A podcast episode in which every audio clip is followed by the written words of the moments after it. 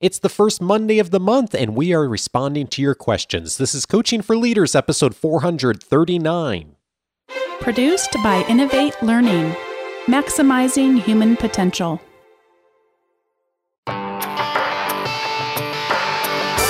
Greetings to you from Orange County, California. This is Coaching for Leaders, and I'm your host, Dave Stachowiak. Leaders aren't born, they're made. And this weekly show helps you discover leadership wisdom through insightful conversations.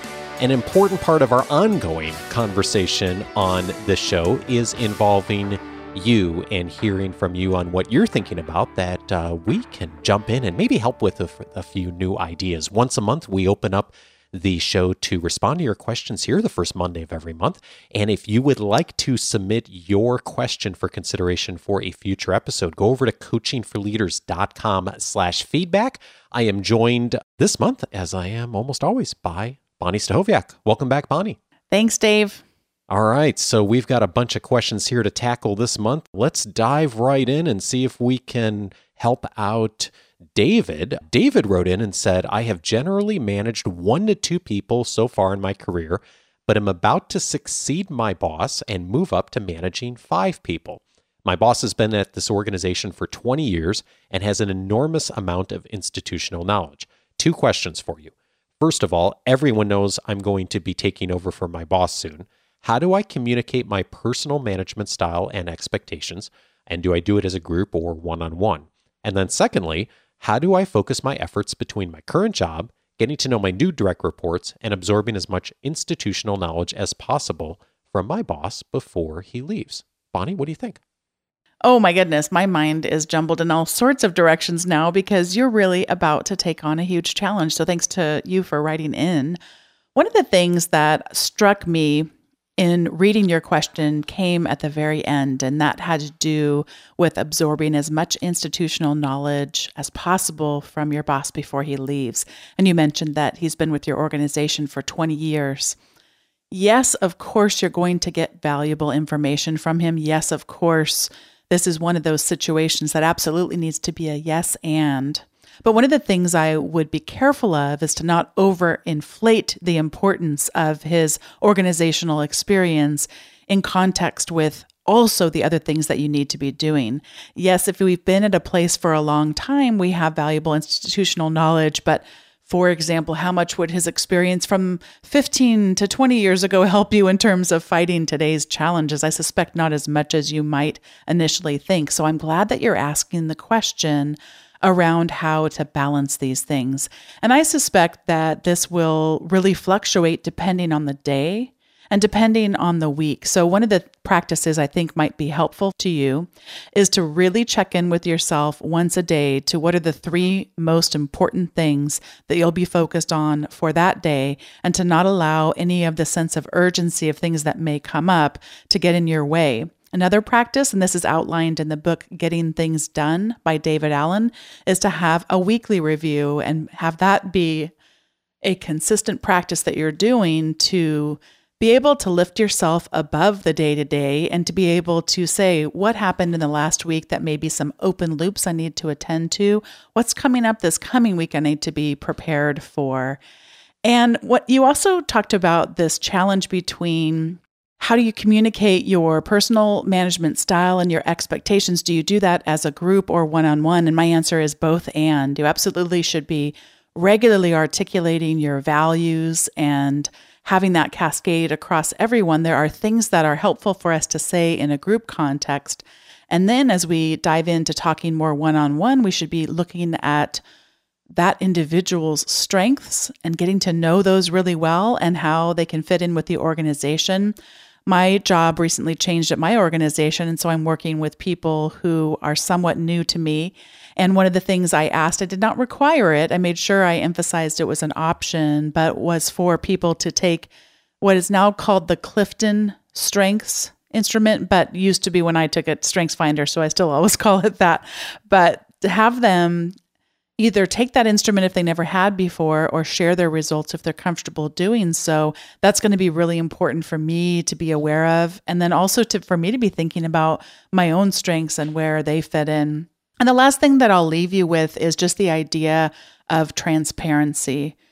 I think it's so essential that we're transparent and we don't try to, as an example, try to think that we know as much as this individual who's been around for 20 years that you know try, try to get into sort of this competitive spirit or or not admit that we're not going to know all the answers and not admit that we are going to at times be faced with challenges due to our own lack of knowledge. But at the same time, you just don't want to overshare that too much. You want to be telling stories that help inspire hope, inspire a vision, and also admit that I mean one of one of the areas that I recently now I'm overseeing. I mean, I'm not going to go to the people who work there and be like, "Yep, I know exactly what I'm doing. Here's what needs to get fixed." That's not at all the way that would be helpful for me to come in and work with those individuals, but at the same time, I don't need to express to them with any sort of regularity that I'm somehow insecure about this. That I know that I bring a lot to the table.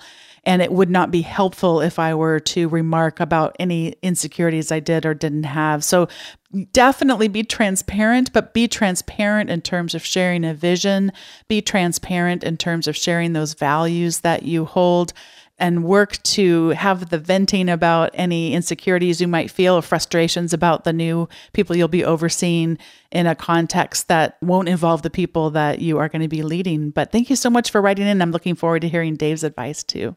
I think it's mostly going to reinforce what you've said and maybe a few other areas. I when I was reading your question, David, one of the things I was wondering as far as timing is this six days from now, six weeks from now, or six months from now that this transition is happening? Because that would change my advice slightly on this. But I do have the leading thought of how much can you jump into the new role now and stop doing the things you were doing before, start to have other people do the things you're not going to be doing anymore as you step into this new role to the extent that that's possible. And I, I, think a wonderful way to make a transition, if the time allows and if it's possible and the resources are there, to jump in and start doing the role.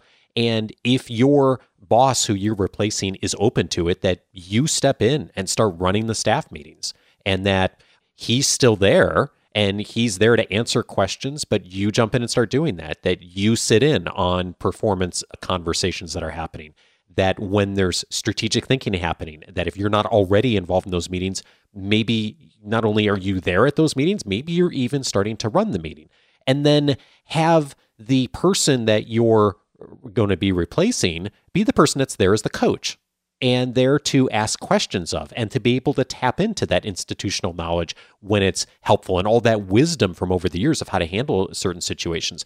I say this knowing it is not always possible to do this for a whole bunch of reasons. But I think that's the ideal situation that if you can be very present in moving into that role and have the person who's leaving be very present in helping as a coach, that's ideal because as you start to take on things and run staff meetings and handle performance conversations, stuff's going to come up that you're going to go, ah, I wonder what happened with this in the past. I wonder how we made decisions. And then that's the point where you go to your boss and say, Hey, how did you parse this in the past? When this person has had this issue come up in the last three quarters, what did you do? Not that you're necessarily going to do the same thing after that person departs, but the context is really helpful to save you some time in the long run of knowing what's next. The other piece that you asked about is how do I communicate my personal management style and expectations? And one useful exercise that I think has been helpful to a lot of folks over the years is writing a bit of a leadership manual. And I know leaders who have done this and they have shared it with others.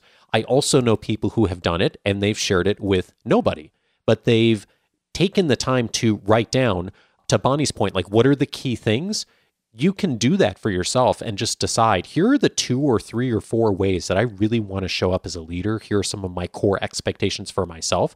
And maybe you share that and maybe you don't, or you know, you just use it contextually in conversations. Doing that thinking for yourself as a leader, I think is really a great place to start because then you go into those conversations and those situations and new contexts with intention and with the values behind how you want to show up. And then the final thought I have it comes from Chris Hadfield, who was on the show a number of years ago. He's the former uh, commander of the International Space Station. He, when he was on the show, talked about his journey as an astronaut. And astronauts get moved around assignments all the time over the decades of their career. Mostly it's not in space, mostly it's on the ground doing things. And they're six months one place and six months somewhere else.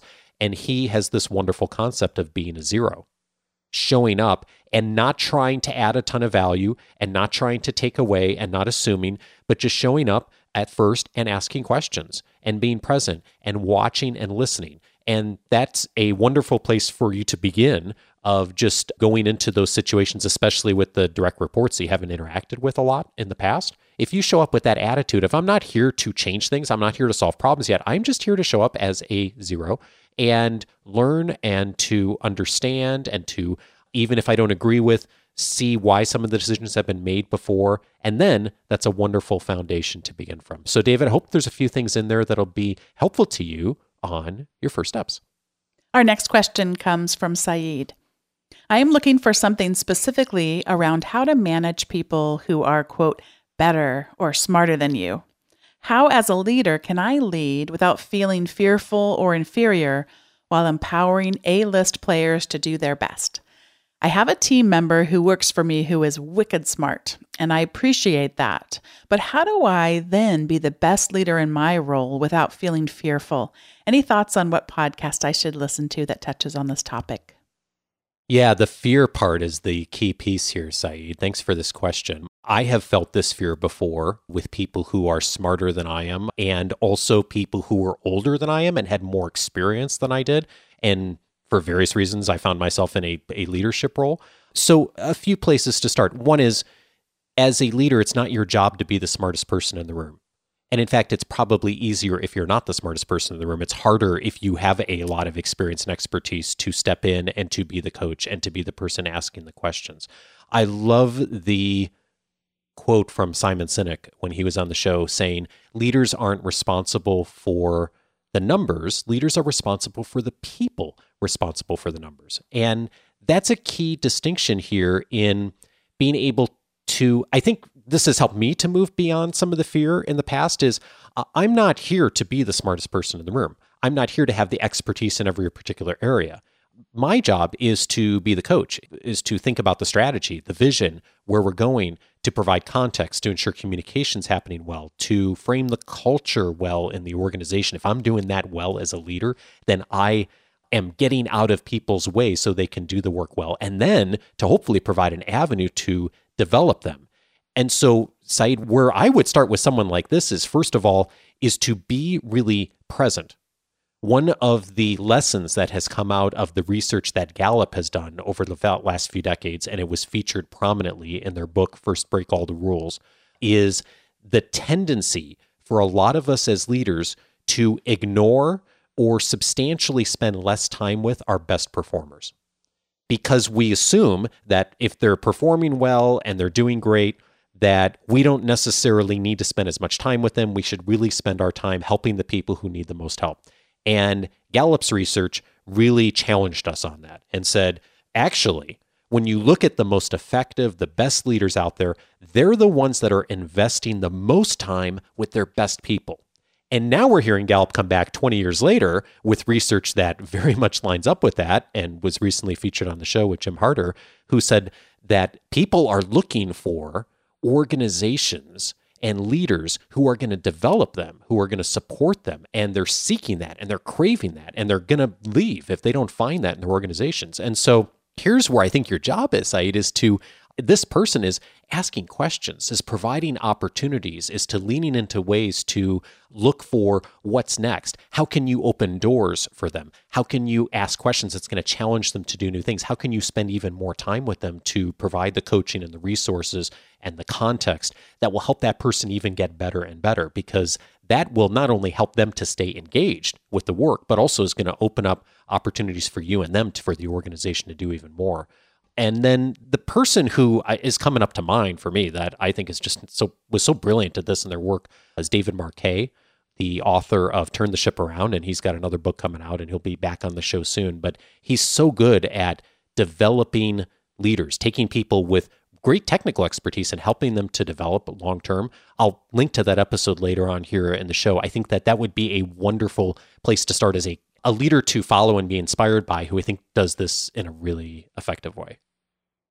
I really enjoyed hearing the way that you wrote this question because you're being so transparent. One of the things I would challenge you on is really contemplating a little bit deeper. And you're starting to do that here with what does it mean to lead someone who is, quote, better? And you use the example of intelligence. And I think we have to be really careful with intelligence as leaders and not overinflating that, the importance of intelligence. I think of like smarts being a little bit overrated. And I think back often to this formula I was introduced to when I was getting my master's degree about quality decisions. And quality decisions start with the quality of the decision itself, but it's multiplied by the amount of buy in or engagement that is present among those people who are being asked to implement that decision. It's so often where the smarts get overinflated in this calculation. We go, let's make a really smart decision but people just aren't bought into it. They don't think that's the way we should head. And then the quality of the decision gets significantly reduced. So be careful about overinflating intelligence. But I really still do think your challenge is definitely near and dear to my heart. And I often refer to these people as rock stars. You think about what is it like to lead a rock star? Just someone who is so tremendously good at what it is they do. And this comes up often in managing salespeople, for example. You may or may not know this, but most sales managers make a heck of a lot less than their most successful sales producers. How do you do that? How do you still feel like you're adding value? And one of the approaches, this is not going to work in every case, but one of the approaches that may work for you is instead of thinking of yourself in terms of, I have to somehow how do I figure out how to make this person even better? They're already so good and I'm not really good at what they do to the extent that they are either to think of yourself instead as a leader who can help to break down barriers for them. Many of our organizations are so complex. I know for myself, and this is just a, a personal example, but you know, asking me to fill out the form, and then I got to walk it over here, and then there's 12 steps. I mean, that, that is just not using my strengths of course, I realize as I'm telling this story, I'm making myself sound like a rock star, which of course, Dave and I know that I am. But, but can someone yes, else, can someone else go through all those hoops? Because I'm just, I'm going to miss a step along the way. I'm going to make a mistake on one of those forms. Can we break down the barriers for these rock stars so that they really can shine their greatest strengths? And so there's, speaking of strengths, there's two other things I'd really encourage you on.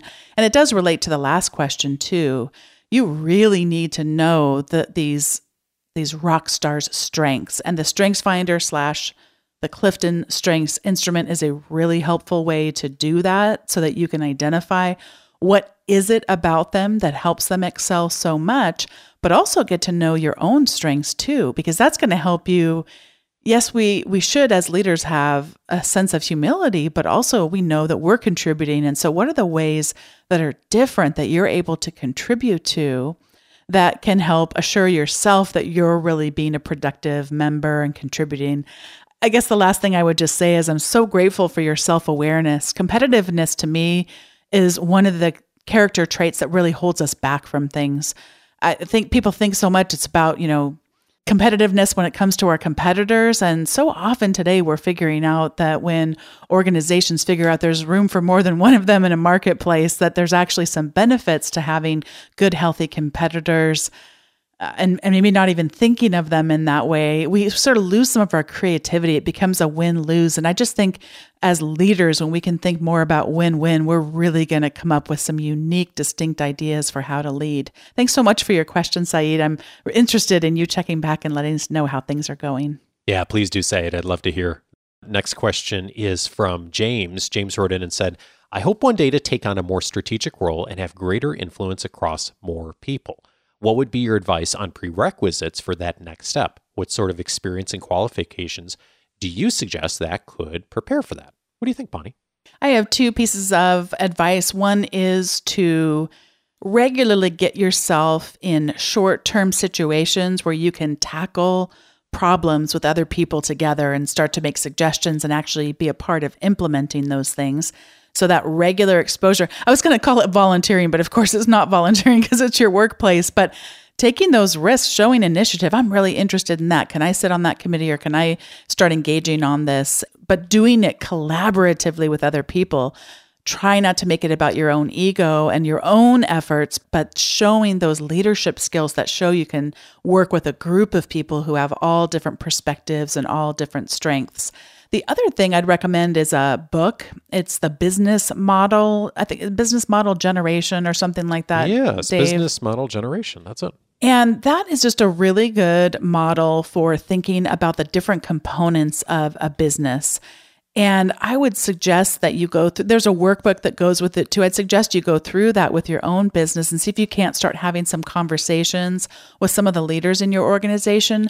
This will really help you be able to see how does the business generate revenue? What are some of the expenses? What are some of the partners in the industry? What does the strengths, weaknesses, opportunities, threats. I mean, there's all kinds of different lenses that that book and the associated workbook will help you put on to really be able to speak that higher level vocabulary about how things affect other things in the business and and how it ultimately proves to be successful or not. So that's just a, a, a quick resource for you and some thoughts. James, I am guessing there is no shortage of problems in your organization, just like every other organization. And to Bonnie's point, go solve some problems, solve a problem.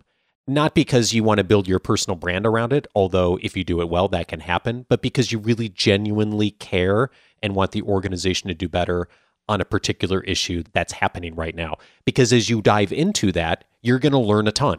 You're going to learn a ton about strategy, what works. It's going to bring up a ton of problems and questions. It's going to require you to jump in and to influence without authority. And that experience of jumping in and the willingness to solve problems and to come out of it, either having solved a problem, which is great, or going into it and not for whatever reason solving the problem, you're going to learn a ton either way that you can then utilize to be more influential. And so if you come at it with the heart, of how do I go and serve and help people and to make this organization a better place. I have just so rarely seen people go wrong with that, even when it hasn't worked out. Most every organization and leadership team that I've seen, when someone in the organization has a truly heartfelt desire to want to make things better and to try to solve a problem, even if they're not successful, more often than not, people are so grateful that someone stepped up and was able to really do that well. And that's where a lot of your learning is going to come. Mark Allen was on the show a few weeks ago, and we talked about that 70 20 10 model of how do you get better at learning? And 70% of it is experiential learning. 20% is coaching and, and mentoring, and then there's 10% that's in the classroom. And that model feels really right to me from my own experience in my own development and also the people we work with of getting out there and actually doing stuff. And as you do that, it's going to open up a ton of doors and it's also going to raise a ton of issues that will then get you to a point of like, oh, I don't know how to do this, or I don't know the, the right model for this. And then that brings you to the right book, that brings you to the right podcast episode, that brings you to the right coach, whatever that's going to then answer that question specifically. A model for it, if you're looking for one now, I love the model from the folks at Franklin Covey. Chris McChesney was on the show talking about the four disciplines of execution a while back. If you want to solve a problem in an organization and move numbers, that's a wonderful model to start from. And it's a model that almost any leader in an organization can implement and focus on one thing. And if you do that and start moving numbers, that's going to do great things for the organization, but it's also going to do great things for you.